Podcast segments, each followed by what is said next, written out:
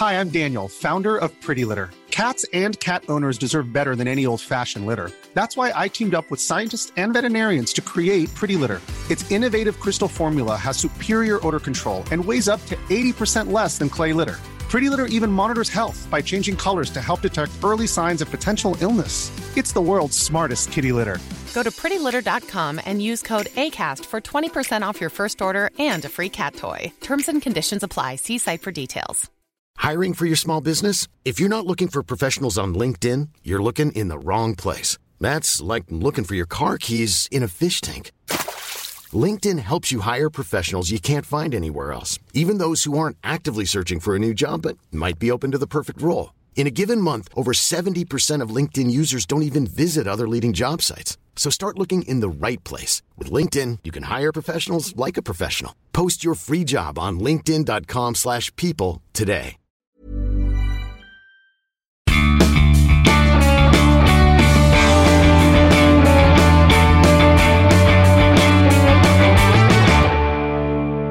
Hello and welcome, dear listener, to another episode of the Guitar Nerds podcast. I am your host, Joe Branton, joined this week by JD Short. Hello, everybody. Hello. Hello, JD. How's it going? Yeah, it's going all right. You know, I think I said just before we started recording this podcast, I had spilt coffee all over everything. So it's a bit of... hoping that everything goes all right, you know, just coffee and interfaces don't mix. Yeah. Yes, it's it's been this has been a rough one, dear listener, for JD and I to get. JD, it's your first episode back. It's it's where were we on? Episode four in season 5. This week's episode, dear listener, is going to be on. The title is Clones, Copies, Replicas, and Reissues. We're going to be talking around a lot of our favorite. Our favorite clones of things that have come out recently, and our demo of the week is going to be inspired by that as well. We'll get onto that shortly. First of all, I have to. This is our second go at recording this podcast. The next day, it's our own reissue. Yeah, a reissue of an unreleased pedal. So exactly, yeah. This is in many ways our clone of the episode that we successfully recorded yesterday. So when JD and I got on the audio call yesterday to do this, dear listener, JD had just, as he said, spilt a cup of coffee all over his computer and interface, and we had to spend a sort of solid 45 minutes with JD rummaging around to find other interfaces, other mic options. Yeah, I mean, I think everyone would be surprised to know that I have multiple interfaces. Like, I'm currently looking at 3, so you know. Yeah. So that was fun, and we ended up having to restart the session so many times just because trying to get we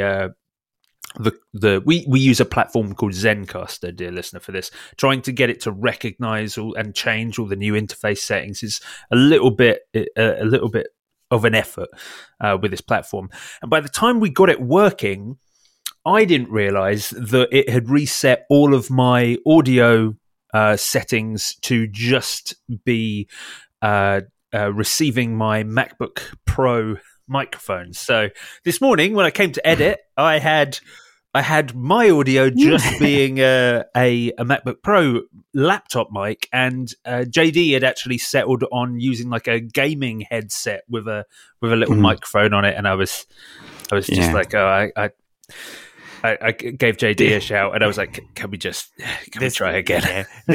This is for you, dear listener. This is us doing another.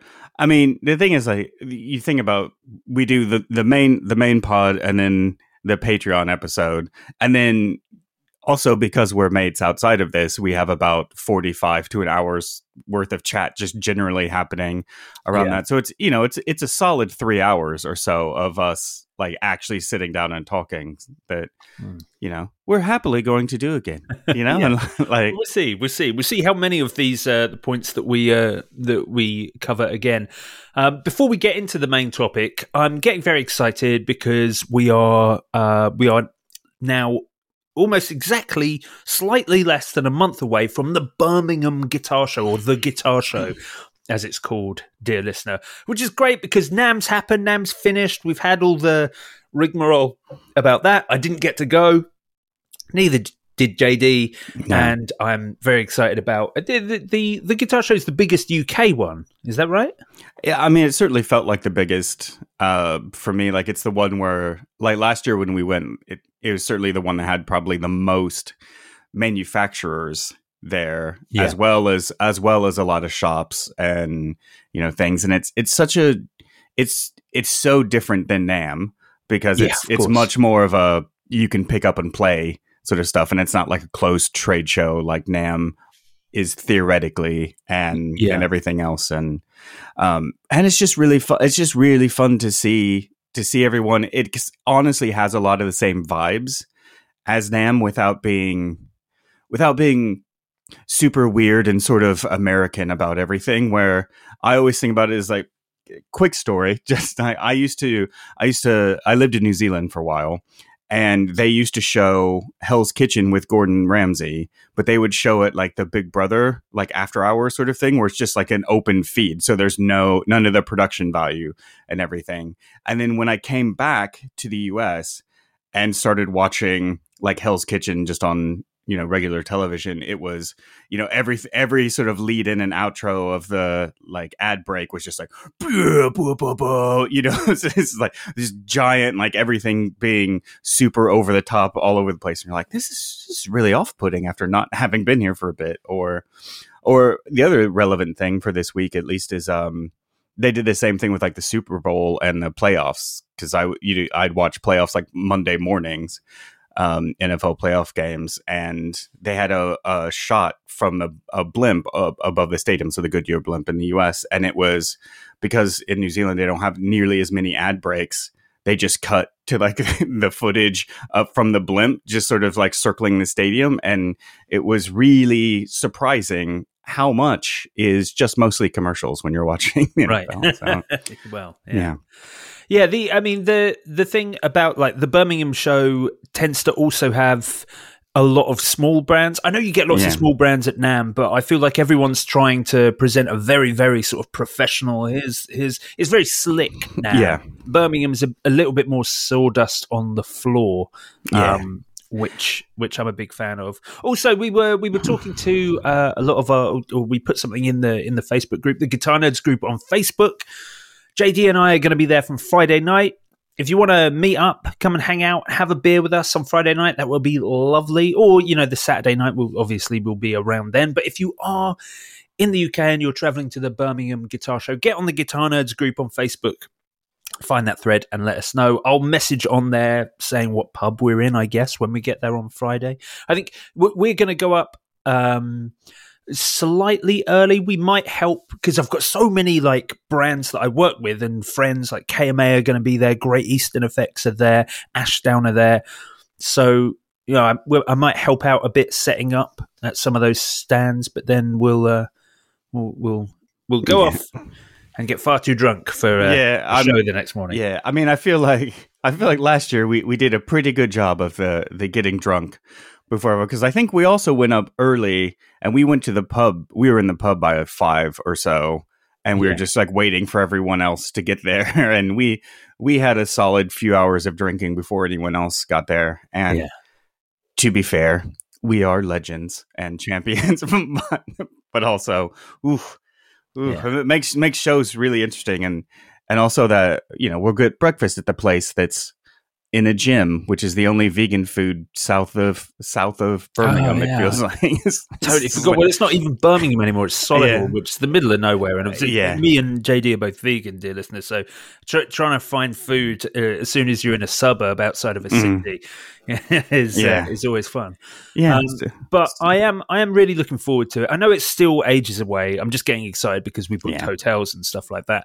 Are there any brands that you're especially looking forward to checking out on? Obviously, we're not doing an entire rundown of that. We want to get on to the main subject, but is there anyone you especially want to check out this year? Yeah, I mean, I think what's interesting is, so like some of the stuff that's caught my eye is like Sontronics will be there. Like it's a microphone company, UK-based microphone company. I really like them. They're lovely people. I think it's just interesting that they're there. Right. You know, at a guitar show, and and I have, you know, several of their mics and I like them. Also, ACS, you know, like all the hearing protection stuff. It's a good time to come and get your molds made, you know, so you don't, if you're not going to book something at Boots or whatever. That is really true. I'd say that's one of, it's almost one of the biggest advantages of the guitar show is it's so important, dear listener. It's the sort of thing you really should invest in. I know it, if you haven't invested in it yet, it might seem like a weird thing to spend money on, like a power supply or, yeah, you know, something like that, because you're looking at like whatever it is, 130 quid for a set of molded earplugs. But they do show deals when they're there, so it's cheaper to get them at the show. You get them done by a professional at the show rather than it being, you know, it's fine. You can go into a Boots. Does Boots translate to the US? No, I imagine no one's from the US is coming to the Birmingham. No, I know, but where would you? Do they have that set up in the US? Yeah, it would. I mean, it would be not quite as ingrained, so it would be more like at CVS or Walgreens. But there's usually not. Like, you probably wouldn't go get molds done at one of those, and then you would just get it done at, you know, like the place that's doing your molds. You know, yeah. Fair enough. So. Yeah.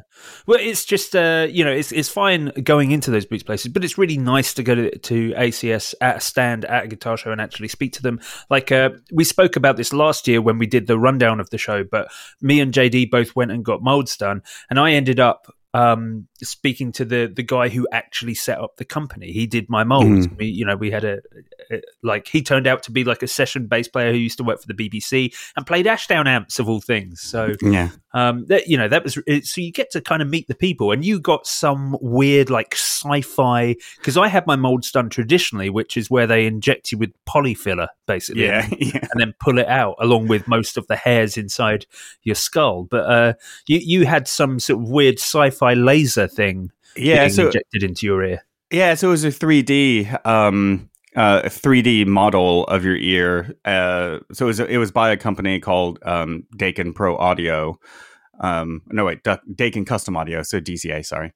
And they basically, I think it's proprietary. I might be wrong about that, but it's basically they just did like the 3D image in the ear canal of the ear, everything. I didn't have anything actually sort of in my ear while it was happening. So if that's something that, you know, you're a bit weirded out by, it's great. But then they have a partnership with ACS. So I have my in-ears are ACS in-ears, and I don't know if anyone here, like in the UK, is a member of the Musicians Union, but the Musicians Union also has a partnership with ACS where you can get discounted earplugs from them. So I think they're pretty cheap. So instead of like $150 or something, you end up with like 50, 60 pounds, I think. Wow. for those. So if you're already a member of the Musician Union, it's worth checking out, which I am. And, you know, probably should just get those, but I have my in-ears.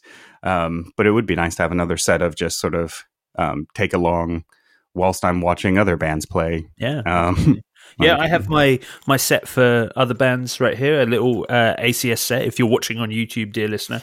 And I got like a 15 decibel cut. They come with a little string and a little clip, so you can clip that onto the back of your shirt, which is very handy because I used to lose them all the time when I take them out. And then, you know, you even get to choose the color. I chose black, but they're really good, and you can choose the decibel amount. I went for 15, which is actually what they recommend for, I think, drummers, but I just found 17, which is 17 decibel cut, which is what they recommend for guitarists. It cuts so much high end because it's not a flat cut that I found I could hear bass really well, which was great. But if I was ever playing a track where I really needed cues from the guitars, there was so much less high end getting through that I just couldn't hear well enough. So the 15s do really well, and I still get a nice even spread. I can hear the cymbals, I can hear the guitars, but it gives the bass a little boost, which is quite nice. It's almost like free monitoring without having in-ear monitors for bass players exclusively. Yeah. For guitarists, yeah, sorry. Yeah, you're done. But for bass. I think that either it's one of the great things about going to shows that, and it's one of those things for years of going to NAM and everything. I'd always been like, oh, I'm going to get my molds done. Cause that, you know, all the companies usually run specials and stuff there too. And then I just never got around to it. Also just come back to the question, like some of the other, I mean, really I'm excited to hang out with most of our friends, brands and stuff. So, you know, so like everyone at like Hampstead and Fidelity and, you know, and James's hometown and, you know, like sort of all the, just getting all the gang back together and stuff as far as like sort of official exhibitors and things like that there. I'd also actually, I think I saw Fuzzrocious is there. Do you think, Is Ryan coming over? No, they must be distributed by someone. It must be like a distributor because I find that the Birmingham show puts down every brand. There. So if Audio Distribution Group are there, who distribute for KMA, for example, but they distribute for like Diamond Pedals, for Earthquaker Devices, like loads of pedal brands. And they'll list every single pedal brand. It doesn't mean they're there. It just means that ADG might have a couple of their pedals in their booth. Oh, that makes sense. Yeah. I mean, I would say like personally, the stuff I mean, also it probably goes without saying, like, you know, love to see Goliath and Thorpe and, you know, and Redbeard and sort of all those guys, just because they're great. And it's one of the best bits of shows is if you haven't met them, meet them. But also, I mean, for us who know and love them, it's just real fun to be able to like hang out with our buds. Goliath are working on a new really simple overdrive that's kind of bass voiced. I think in many ways it's accidentally similar to the Blooms, which we're going to talk about in the demo this week, which kind of inspired our Clones, Copies, Replicas and Reissues title.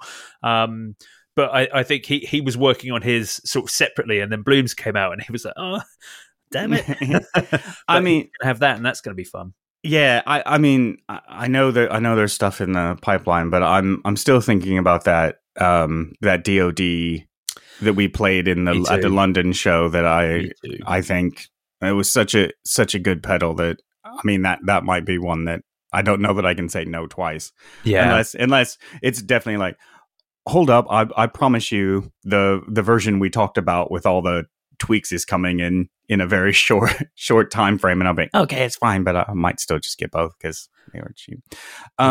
Also, I'm really excited to maybe try some more Reverend stuff, because the booth Reverend had last year was, I mean, they had loads of stuff, and so it's always cool. I'm sort of on like a little bit of a Reverend kick again because Meshell Ndegeocello won a Grammy. So I'm a bit like, I was like, oh yeah. And then her like new album's fantastic anyway. So it's like, it's not super bassy necessarily, like certainly compared to like Plantation Lullabies and stuff. But I was like, maybe I'll play a Meshell Ndegeocello Reverend. So no. Yeah, there you go. We'll see. It's always lovely for Reverend to be there, because Ken Hass, who's been on the podcast a few times, is coming over. He always comes over to like all the shows, wherever you are, dear listener. He's always there. He always seems to make the effort to come to guitar shows in any country, which is really cool. I guess sort of testament to the fact that he started life as a as an on the road guitar salesman for brands.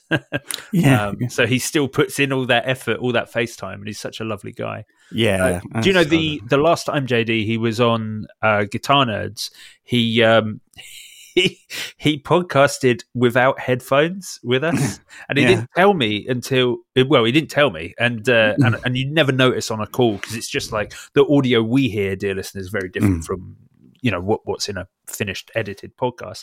And of course, because he didn't wear headphones, his mic was picking up all of us as well as him. So when I got his audio back, I had echoes of it. It was like unusable. So I had to go through every sentence that he spoke and then cut it off at the start and the end to silence it. The podcast was like an hour and 10 minutes, and I had to do that for every set. It was like a day's work. It was awful, but he is lovely. Yeah. I mean, there's so many people like at the show that I want to see. And I know yeah, we just got excited about talking about the show. You know, like, I mean, the other things just quickly again is like ATB, you know, like PMT will be there, like sort of all the sort of like shops and stuff. ATB always has really cool stuff. If you like vintage, you know, yeah, wonderful stuff. ATB is so good. I do find them a little overpriced, but then I guess they're almost as compared to what, like a private seller. Yeah, I guess they are a little bit, but you know, they have such an incredible range of vintage stuff and rare vintage stuff that it's lovely to see. Were they the ones that had that 5 strings on that we nearly went halves on? No, it wasn't. No, I think that was PMT, or maybe it was Absolute. I think it was Absolute. Fair Deal, maybe. Fair Deal as well. Yeah. I know it was, you know, it was one of the shops I could actually buy something from. Right. As opposed, like ATB is great to look at and for me to go, oh, neat. I didn't even know that there's a 1934 version of that. Huh. That's cool. You know, whereas like everyone else is like, ooh, yeah, that's right. We didn't. Yeah. I am really excited about sort of seeing what secondhand guitars and stuff like some of the shops bring, because it's, I don't know. I think I'm really jonesing for a Specter, specifically a Euro. You put an offer in one last night. I did. I did the first time where we spoke ages, dear listener, on the last one talking about Specter, and I think it talked you into actually putting in an offer on a Euro. The thing is, like, this show just does that, you know, like the amount where I'm like, no, it's fine. I've got so much other stuff happening in my life right now, and I definitely don't need this. And then we talk about it. I'm like, oh, you know, I just want that thing more. And I feel like every time I'm on this show, I end up with way more stuff. And I'm like, oh, yeah, I do need some sort of, you know, like amp top Euro rack reverb unit. So, well, that actually segues quite nicely into what we wanted to talk about, our main topic for this week, dear listener: clones, copies, replicas, and reissues. And I thought this week we'd talk about some of our favorite copies, some of our favorite effects pedals that have been copies and reissues.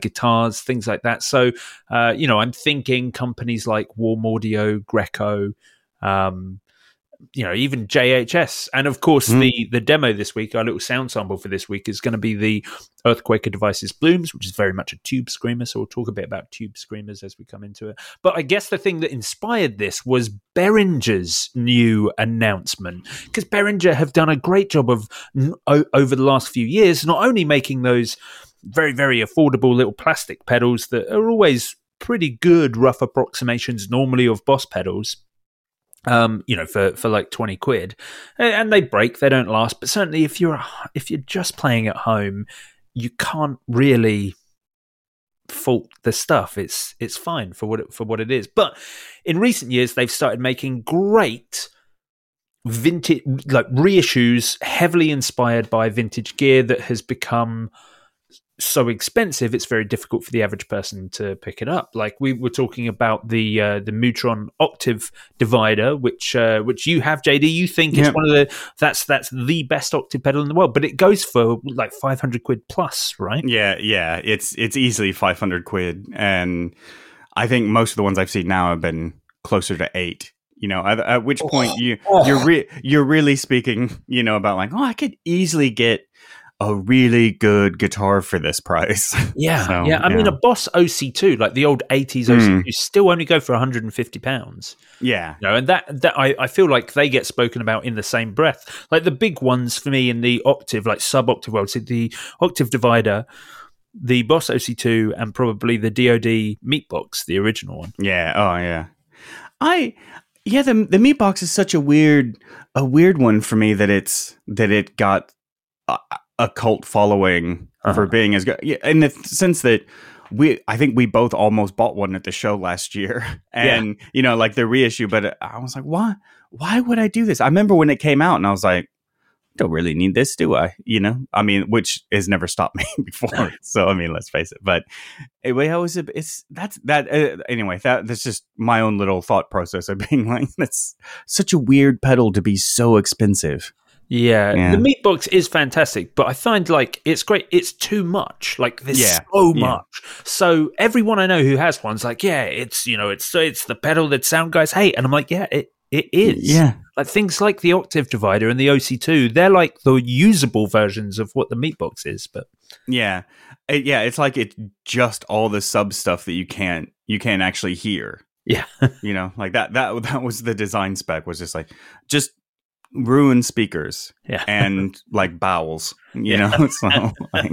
Exactly. But anyway, so I wanted to talk about this thing, the new thing that Behringer have put out, which is their Spring Reverberation 636. I can't at all remember what you said, JD.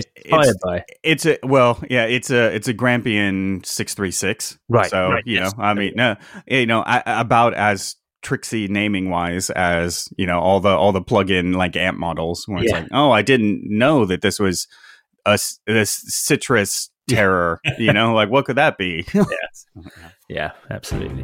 Guitar Nerds is sponsored by Stringjoy guitar strings, the world's first true guitar string custom shop. The thing that I love most about Stringjoy is just their attention to detail, their dedication to making their strings the best in the world. And that's a labour-intensive task that they don't shy away from. Stringjoy are also innovative. They're always looking for new ways to make strings better. As guitar players, we've become so used to all the shortfalls of commercially available strings that we stopped even looking for them to be better, last longer, intonate well, easily. Stringjoy bring all of that to every pack of strings they make, and they're available almost as readily as any other generically made guitar string. Stringjoy strings are available at stringjoy.com and at 400 plus dealers across the globe. If your local store doesn't stock Stringjoy yet, ask them to. The sheriff instead of stuff like that. I love it. Yeah, I love it. Oh, that's good. But yeah, it's great. It's like it's in Euro Rack format, so it's a real reverb unit, a real spring reverb, dear listener. Perfect. If you have a wonderful sounding amplifier that doesn't have reverb, this will sit gorgeously on the top of your amp in that lovely sort of angle of Euro Rack gear with wood paneling, dark wood paneling on the sides, a gorgeous brushed aluminium front, simple control. I mean, it's huge, but simple controls, just 3 rotary knobs and an overload, a big red overload button, as well as you've got a couple of patch inputs there as well.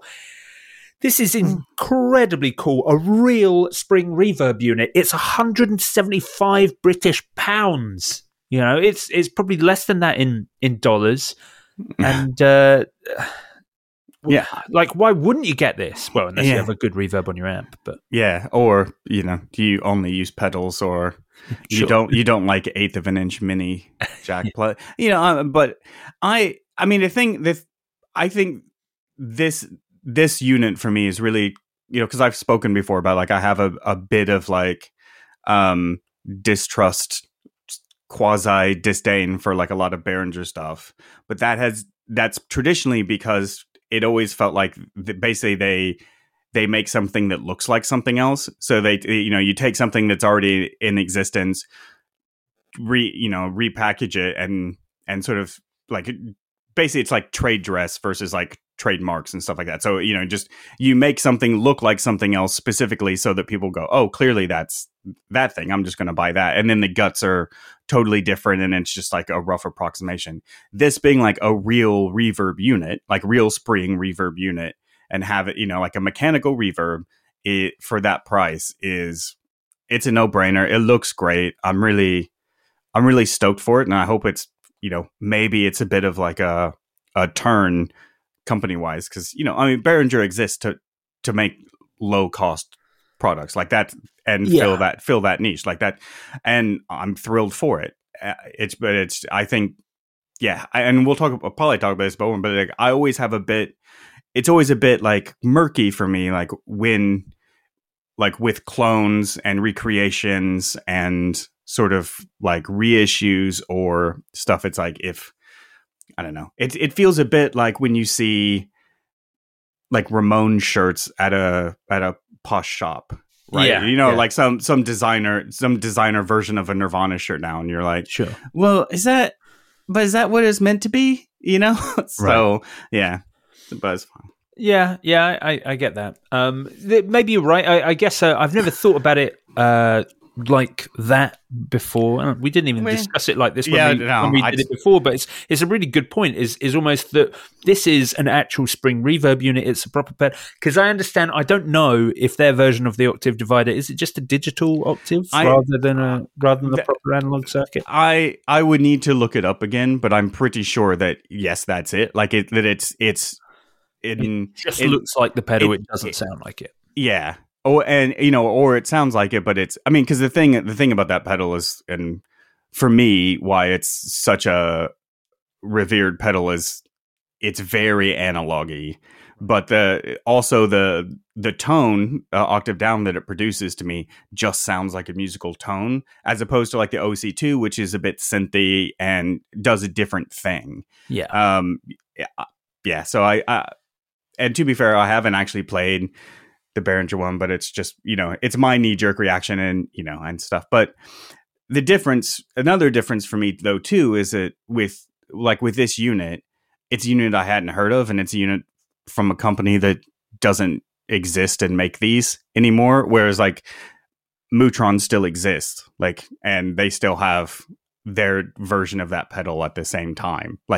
So it's not like, it's like uncovering an archive. It's so where this feels like, here's a piece of gear that I would love to have, but there's only 2,000 of them in the world, and they're 70 years old, and who knows what state they're in. So sure. Yeah, I mean, also, moving off of Behringer, Mootron are a company that get copied a lot, because I think when we talk about copies, other than like real, borderline court case copies, which is what Behringer do, Warm Audio are the other brand that have really stepped up to the plate for doing that sort of thing, because they also do their Mutation Phaser 2, which is their Mootron version of the three knob version of the optical phase shifter.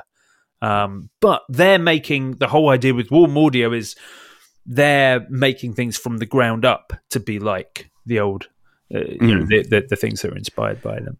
Yeah, well, because they're doing like recreation, so like taking the same circuit with the same or close to the same components and making them, because a lot of the price of the Mootron, those old Mootrons now, is that one, the cases are amazing. And they're just cool and vibey, but they're also, 45, 50 years old in a lot of cases. Yeah. Now. Yeah. And, I know we talked about it a bit. I have the current version of the phaser that Mootron makes. So the Mootron Phaser 2. Yeah. Same name. Hiring for your small business? If you're not looking for professionals on LinkedIn, you're looking in the wrong place. That's like looking for your car keys in a fish tank. LinkedIn helps you hire professionals you can't find anywhere else, even those who aren't actively searching for a new job but might be open to the perfect role. In a given month, over 70% of LinkedIn users don't even visit other leading job sites. So start looking in the right place. With LinkedIn, you can hire professionals like a professional. Post your free job on linkedin.com/people today. Hey, I'm Ryan Reynolds. At Mint Mobile, we like to do the opposite of what Big Wireless does. They charge you a lot, we charge you a little. So naturally, when they announced they'd be raising their prices due to inflation, we decided to deflate our prices due to not hating you.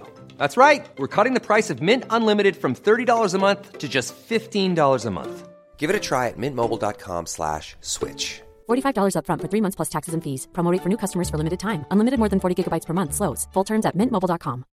When you make decisions for your company, you look for the no-brainers. And if you have a lot of mailing to do, Stamps.com is the ultimate no-brainer. It streamlines your processes to make your business more efficient, which makes you less busy. Mail checks, invoices, legal documents, and everything you need to keep your business running with Stamps.com. Seamlessly connect with every major marketplace and shopping cart. Schedule package pickups and see your cheapest and fastest shipping options from different carriers. With rates up to 89% off USPS and UPS rates. And with the Stamps.com mobile app, you can take care of mailing and shipping wherever you are. Make the same no-brainer decision as over 1 million other businesses with Stamps.com. Sign up with code PROGRAM for a 4-week trial, plus free postage and a free digital scale. No long-term commitments or contracts. That's Stamps.com. Code PROGRAM. And that's on my board at rehearsal. It's great. I think you'd really dig it, in that it's one of those phasers that, for me, it's a bit much.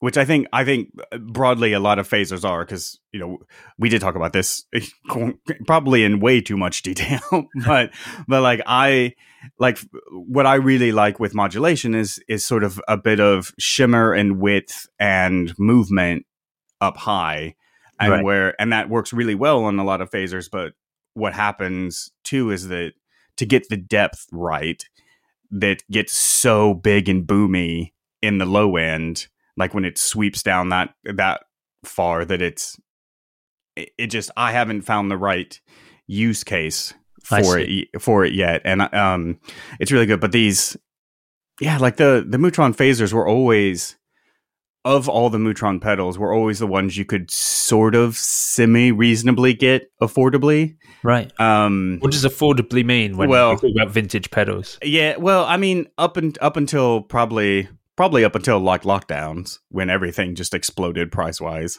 You used to be able to get them for, I would routinely see them for like 175, really? 225 US.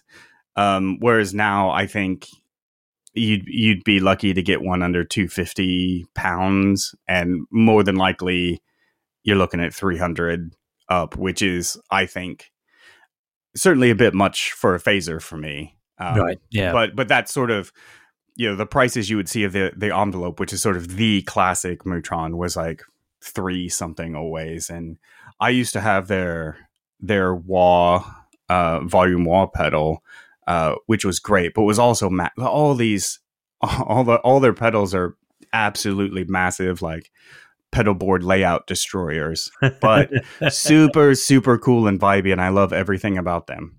You know, and so like for Warm Audio, I think the Warm Audio one is roughly the same size, if not a bit smaller. It looks like it could be smaller. I mean, I don't have a picture of it in context. I'm just looking at it on their website, but it's got, you know, the 2 screws that are next to it. Yeah, like I'm kind of using that for context. The size of the foot switch, it's definitely bigger. But I don't know if it's as big as a. I think they've maybe downsized it slightly. Yeah, but it does look great, and $149 MSRP, which is, I think, a very aggressive price. But Warm Audio pedals actually aren't expensive. No, and I think for me too, like Warm Audio coming out with this pedal and their version of the OCD, the ODD, which I thought was brilliant, because they did that right as they announced they were winding down. Yeah. Like when, you know. Right, like, it's Full Tone stuff. Yeah. And Full Tone are going to be back now as well, so I don't know what they're going to do. Yeah, so it's a bit like, whoops. I mean, there are several, like, of those OCD clones out there as well. Like Fuzzrocious does a really good one. Yeah, it doesn't do it with the actual fonts. Oh, well, yeah. I mean, that's the thing, is these very much look exactly the same. But it was when Warm Audio came out with this pedal that made me really start to rethink my position on sort of the Behringer side of things, right? Because I was like, why am I okay with Warm Audio doing this and not Behringer? And that's a conversation that we can have in person and over beers at the guitar show. But it's just like one of those things where I was like, oh, it's all my hangups, and I think it's because Warm Audio came from the studio. Like most of their gear was clones of studio stuff, which microphones and things like that. And some studio preamps and all of that stuff. Which I was like, oh, these are really good, and you know, you can get like a decent, you know, like FET condenser mic for. Yeah, you can get an LA2A compressor for a few $100 instead of, you know, a few £1,000. And I was kind of thinking, oh, that's. Like what is it? And I think, you know, the key thing for me is that they're doing a recreation of the pedal, not a pedal that looks like a pedal. Right. You know, and like that, but that being said, you know, like, so, yeah. And it's also a bit weird, because it's, you know, like Mootron doesn't currently make the three knob version of the phaser, because the one I have is like, it's in this style housing. This is the octave divider. If you're watching the video, but it's it's more a standard chassis, isn't it? Yeah, it's like the standard chassis, but it's got like they all have the double switches, which I do not like pedal builders, because it is incredibly difficult to gig with these. I find, because there's two foot switches next to each other, and so you have to have like a giant tall button for the on and off. Yeah, I think I spoke about this maybe even on last week's podcast with Matt. It's one of the things that constantly keeps the JHS. I can't remember what they call it. The King Penguin. I can't remember what their Emperor. The Emperor. Yeah, yeah. It's what keeps it off my board. I love the sound of that pedal. It's an absolutely fantastic vibrato chorus, but it's in a single format and it has the tap tempo right next to the on-off button. And I tend to have like my vibrato separate from my switcher, so I could just sort of turn it on and off with any patch. And I'm like, well, I can't use this because I'm going to activate the tap tempo every time I turn it on and off. Like. And it's just those things. So many of those JHS pedals that are like that, they're just designed for bedroom players. Like they're not. Yeah. There's no practical application here, because if you actually on a stage moving around and have to just slam your foot on something, you can't with single space foot pedals with two buttons. But yeah, there you go, that's my. Yeah, I mean, my whining about. I mean, the same. So unless anyone who takes more than three steps during a set, sort of needs. Because like John Entwistle never moved, and so like maybe he'd be fine with it, but also he's a big guy. He probably wouldn't. Yeah. Pointy shoes though. Shoes. Oh, defo pointy shoes. Yeah, the benefit of pointy shoes there, like Six Nations style. Like you see that image that always goes around anytime the rugby's on, where it's just like a bunch of dudes standing around and. Like bootcut jeans with their brown, this. Amazing! It's the pumpkin spice latte for dudes. Wow. Yeah, it is indeed. Now I wanted to talk about another type of pedal, which I think is probably the most copied and cloned effects pedal. So we were like pedals that get copied. Obviously, the clone. There are tons of clones, from the Electro Harmonix Soul Food to the Warm Audio. What did they call their one? The Centavo, which Mark Kazao Kadawaki swears by. Podcast listener Mark, he even sold his real clone for this one because he thinks it sounds. It at least equally as good. But anyway, so, clones always there. Big muffs, there are, umpteen big muff clones, from the JHS muffaletta to the KMA machines, Chief Disruptor. And what's the other one that you use, Jay? The Thorpe Fallout. The Thorpe Fallout. Well, clone, yeah. Which is a great muffle tone. It is. It's... To me, it's literally the epitome of like what a muff can be. And so It's just a bit like, well, everything else is what I don't mind having beer spilled on. Yeah. And kind of joining those, certainly last year, I feel like last year was a big year for it. It was the year of the Rat, as we all said, was the Proco Rat. Everyone started making copies of the Proco Rat. And I feel like those are the big ones. They're the ones that always get copied. But the one that seems to get copied more than anything else, I think, is the Tube Screamer. Guitar Nerds is sponsored by iZotope and Native Instruments, two companies who provide the bulk of the recording and editing tools used by Guitar Nerds. If you have a home studio, or if you're thinking about getting into demo recording from home, then iZotope and Native Instruments provide the tools that you need to make premium quality recordings with ease and with virtually no equipment other than your guitar and laptop. iZotope make all the voice editing and audio repair tools that I use for the podcast each week, and Native Instruments Guitar Rig 7 is one of the best, most comprehensive collections of virtual effects and guitar amplifiers available anywhere. Use discount code NERDS10 on any product in the iZotope and Native Instruments catalogue for 10% off their fantastic range of tools. Everyone's got an iteration of this Tube Screamer, and that's, I think, probably because it's the most usable overdrive, just a slightly mid-bumped low-gain overdrive. You know, metal guys use it because it running into high-gain amps, you don't want a high-gain pedal. You just want something that's pushing a little bit more, giving a little bit. It's great for blues guys because into a clean amp, it gives you that sort of edge of breakup tone. And it's the sort of like a mid-pushed drive is the sort of drive that a bass player wants a lot of the time. I mean, often bass players want scoop stuff. Now, if you're not in metal bands, then you probably want a little bit of a bump on your overdrive. And whilst you can't use a Tube Screamer, a traditional Tube Screamer, because it doesn't have the broadness of EQ, you can use something like the Earthquaker Devices Blooms, which is the pedal we're going to talk about for this week's sound sample. And the Blooms from Earthquaker Devices was originally supposed to be just like a limited edition one-off for one of their retailers. I don't know who they did. Jamie Stillman mentioned it in a video, but he didn't say which retailer. But then after they passed it around Earthquaker Devices' shop, where offices, everyone liked it so much they decided to make it a permanent edition. And the reason... Now, this is a bass-voiced version of the Plume, so a bass-voiced Tube Screamer. The reason they've done a bass-voiced one is because the Plumes, the normal one, the guitar one, was so popular for bass players. Anyway, bass players loved the Plumes because it was great, it was simple, and it was actually kind of full range. But what they've done with the Blooms is just make it a little bit of a broader frequency spectrum.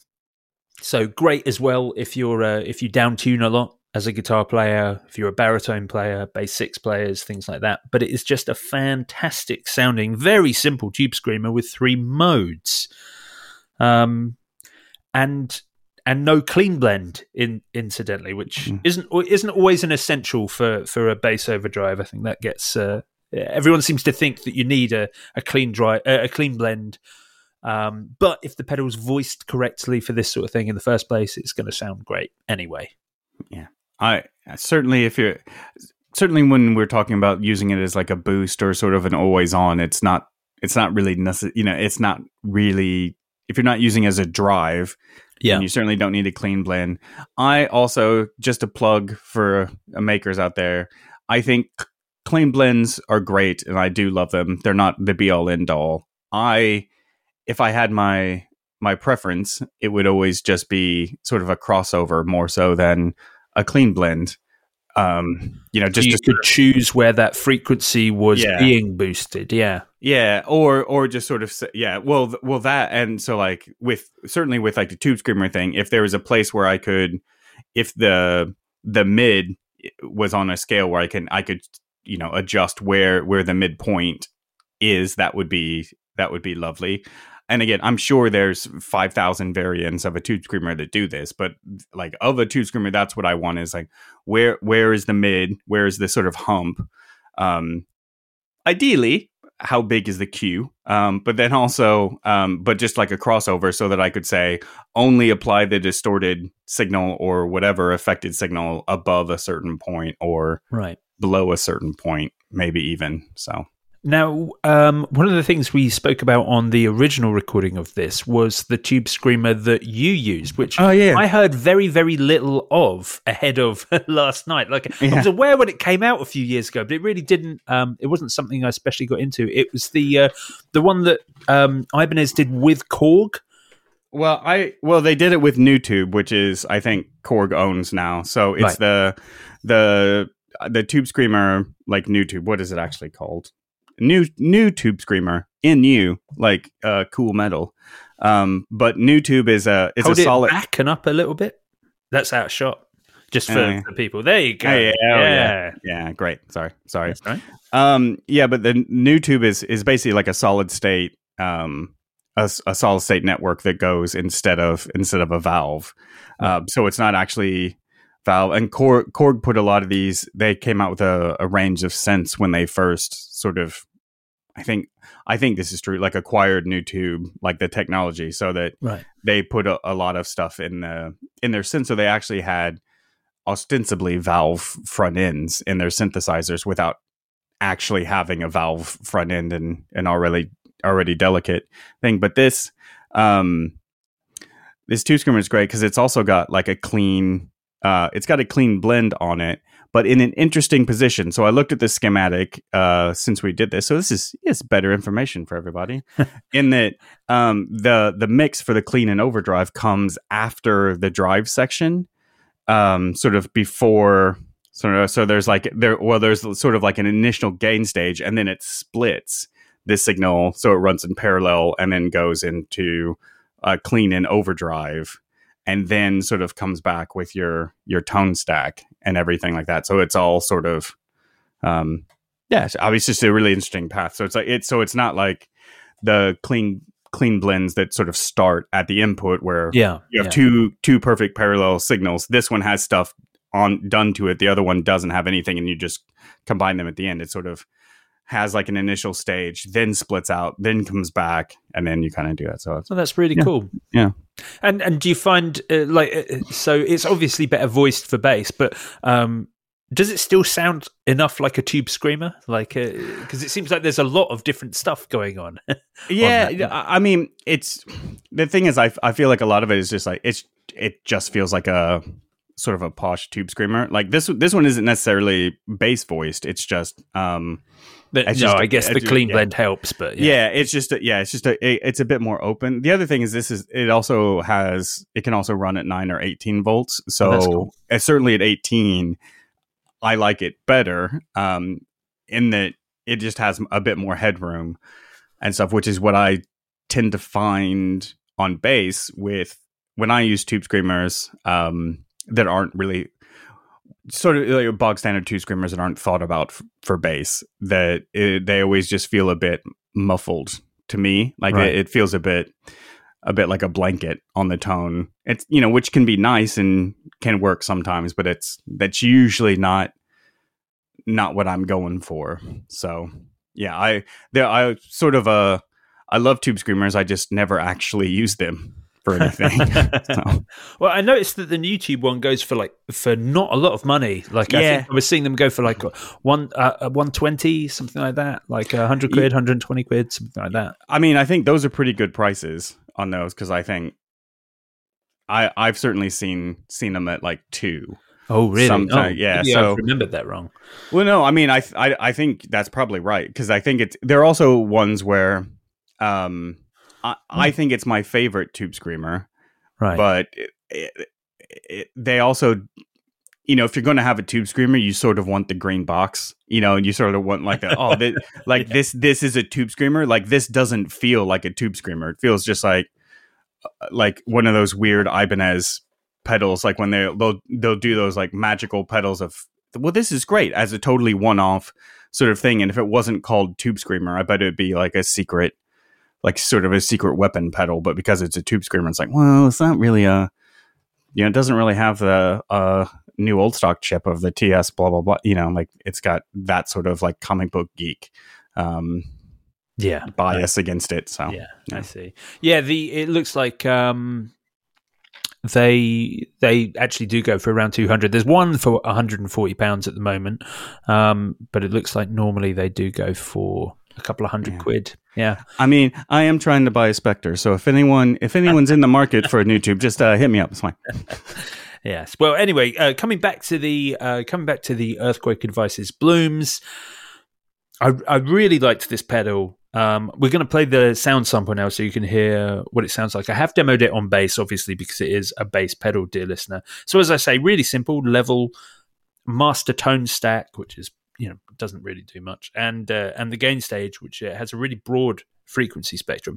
Then it has three different clipping modes, which were great because in the middle it's wide open, really great for sort of low gain preamp stuff. But then in either of the other modes, 1 or 3, the gain stage is much more increased, so you can get some really nice fuzzy tones, which is kind of cool. Like pretty versatile. If you were just using this in a studio and you wanted both of those sounds, you can just do it with the flick of a switch and a slight adjust of your gain knob, which was great. I played this demo in with a 1969 precision bass, and I was running it into a Sansamp VT preamp pedal, which was voiced around the Is it VB4 or V4B? Yeah. I think V4, whatever the. I think VB4 was in Rise of Skywalker, or is that no? That's like woo. Very yeah, thanks. Slightly post B15 sort of tone, but anyway, this is the Blooms. This is what it sounds like. I run the first half of this demo using it in a sort of cranked Ampeg style way, just like a bit preampy, a little bit of gain. Then the second half, a bit more fuzzy.